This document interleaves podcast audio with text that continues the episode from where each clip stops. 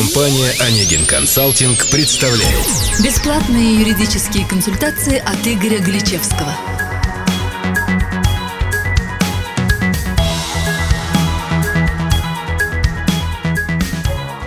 Здравствуйте, уважаемые слушатели! С вами Анна Борисова и Игорь Галичевский, представитель юридической компании «Онегин Консалтинг». Тему нашего 18 выпуска мы решили посвятить такому актуальному вопросу, как порядок взыскания судебных расходов. В сегодняшней беседе мы расскажем, что представляют собой судебные расходы, из чего они состоят, каким образом формируются, а также рассмотрим особенности их взысканий. И начнем мы с того, что дадим определение судебным расходам. Пожалуйста, Игорь, прокомментируйте. Здравствуйте. Судебными расходами, как правило, называют денежные затраты, которые приходится нести сторонам судебного процесса в рамках рассматриваемого спора – Судебные расходы обычно состоят из двух основных групп. Это прежде всего государственная пошлина и судебные издержки, которые непременно связаны с рассмотрением дела. Понятно. А в чем отличие государственной пошлины от судебных издержек? Вот для того, чтобы ответить на ваш вопрос, давайте рассмотрим каждое из понятий более детально. Э, начнем с определения государственной пошлины. Следует отметить, что согласно налоговому законодательству Российской Федерации, государственная пошлина – это сбор взимаемый взимаемый с лиц при их обращении в государственные органы, в том числе в суды для оспаривания незаконно нарушенных прав и разрешения споров. Обязательной пошлиной облагаются следующие виды заявлений. Это исковые заявления, заявления особого производства, заявления по делам из публичных правоотношений, апелляционные жалобы, кассационные и надзорные жалобы, э, выдача судебных приказов. Важным условием уплаты госпошлины является то, что данный сбор оплачивается до обращения в суд. Размер, порядок и сроки уплаты государственной пошлины зависят от сути требования, предъявляемого в суд той или иной стороной. То есть денежная сумма, которую должен заплатить участник процесса в качестве государственной пошлины, может быть различной? Да, вы правы. Государственная пошлина всегда зависит, как я уже сказал, от сути требований. Более подробно о размерах взимаемой госпошлины при обращении в суд вы можете узнать, ознакомившись со статьями 333.19, 333.21 и 333.23 Налогового кодекса, где четко указаны размеры госпошлины и порядок ее расчета для каждой конкретной инстанции, в которой обращается участник процесса. Хорошо, о государственной пошлине мы получили представление. А что же тогда такое судебные издержки? Так, ну, к судебным издержкам относятся, во-первых, суммы, которые подлежат выплате свидетелям, экспертам, специалистам и переводчикам.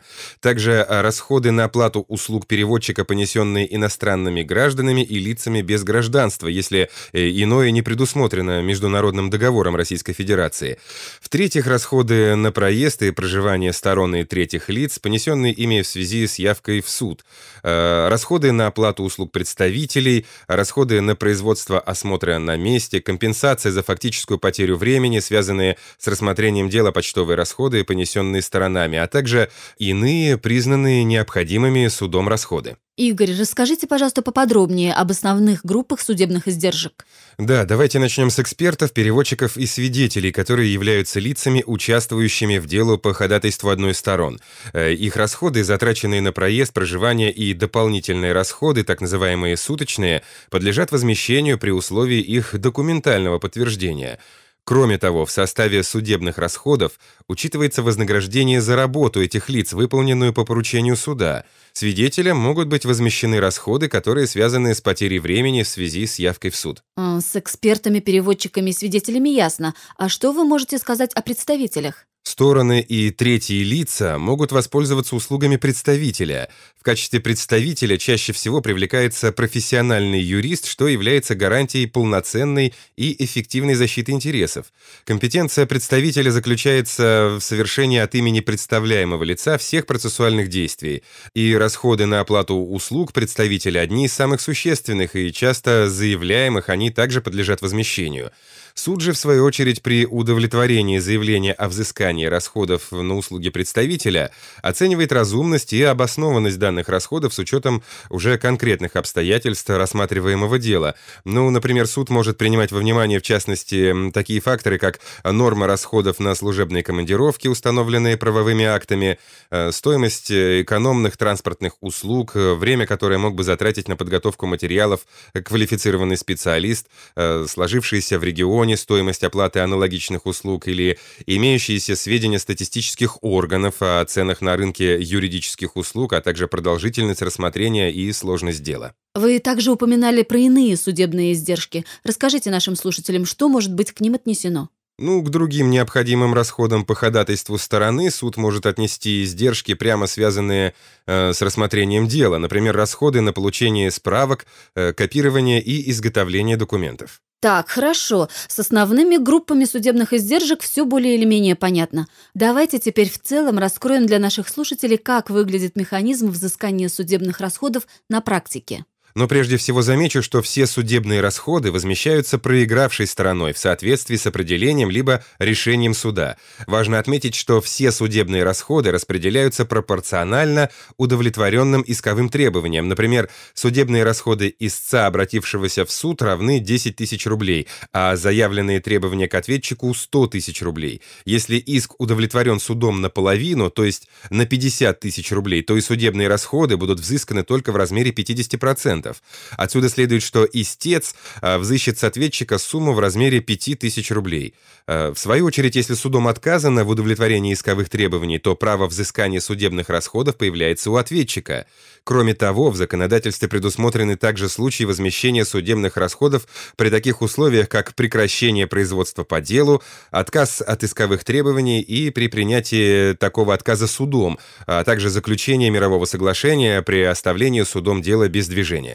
Вы дали более чем развернутый ответ по практическим аспектам. Осталось осветить порядок и сроки взыскания судебных расходов. Что вы скажете? Судебные расходы могут быть взысканы лицом, участвующим в деле, э, как в рамках рассматриваемого дела, так и после рассмотрения, для чего необходимо обратиться в суд э, с самостоятельным заявлением о взыскании судебных расходов, но не позднее шести месяцев после вступления решения суда в законную силу. И напоследок, что бы вы могли порекомендовать нашим слушателям? Ну, прежде всего, следует помнить, что взыскание судебных расходов – это а, вопрос, с которым лицо непременно сталкивается при обращении в суд. Механизм реализации данного права, как мы разобрались, имеет особую структуру и порядок действий, поэтому целесообразно обратиться к юристу-практику, обладающему опытом разрешения данных вопросов для последующего предупреждения э, разных неблагоприятных моментов. Спасибо, Игорь. А нашей аудитории я напомню, вопрос освещался представителем Онегин Консалтинг. Вопросы юридической направленности вы можете бесплатно задавать на сайте компании или на странице официальной группы Онегин Консалтинг ВКонтакте. Также на официальном сайте Онегин Консалтинг в разделе «Форум» вы сможете найти текстовую версию нашего сегодняшнего подкаста.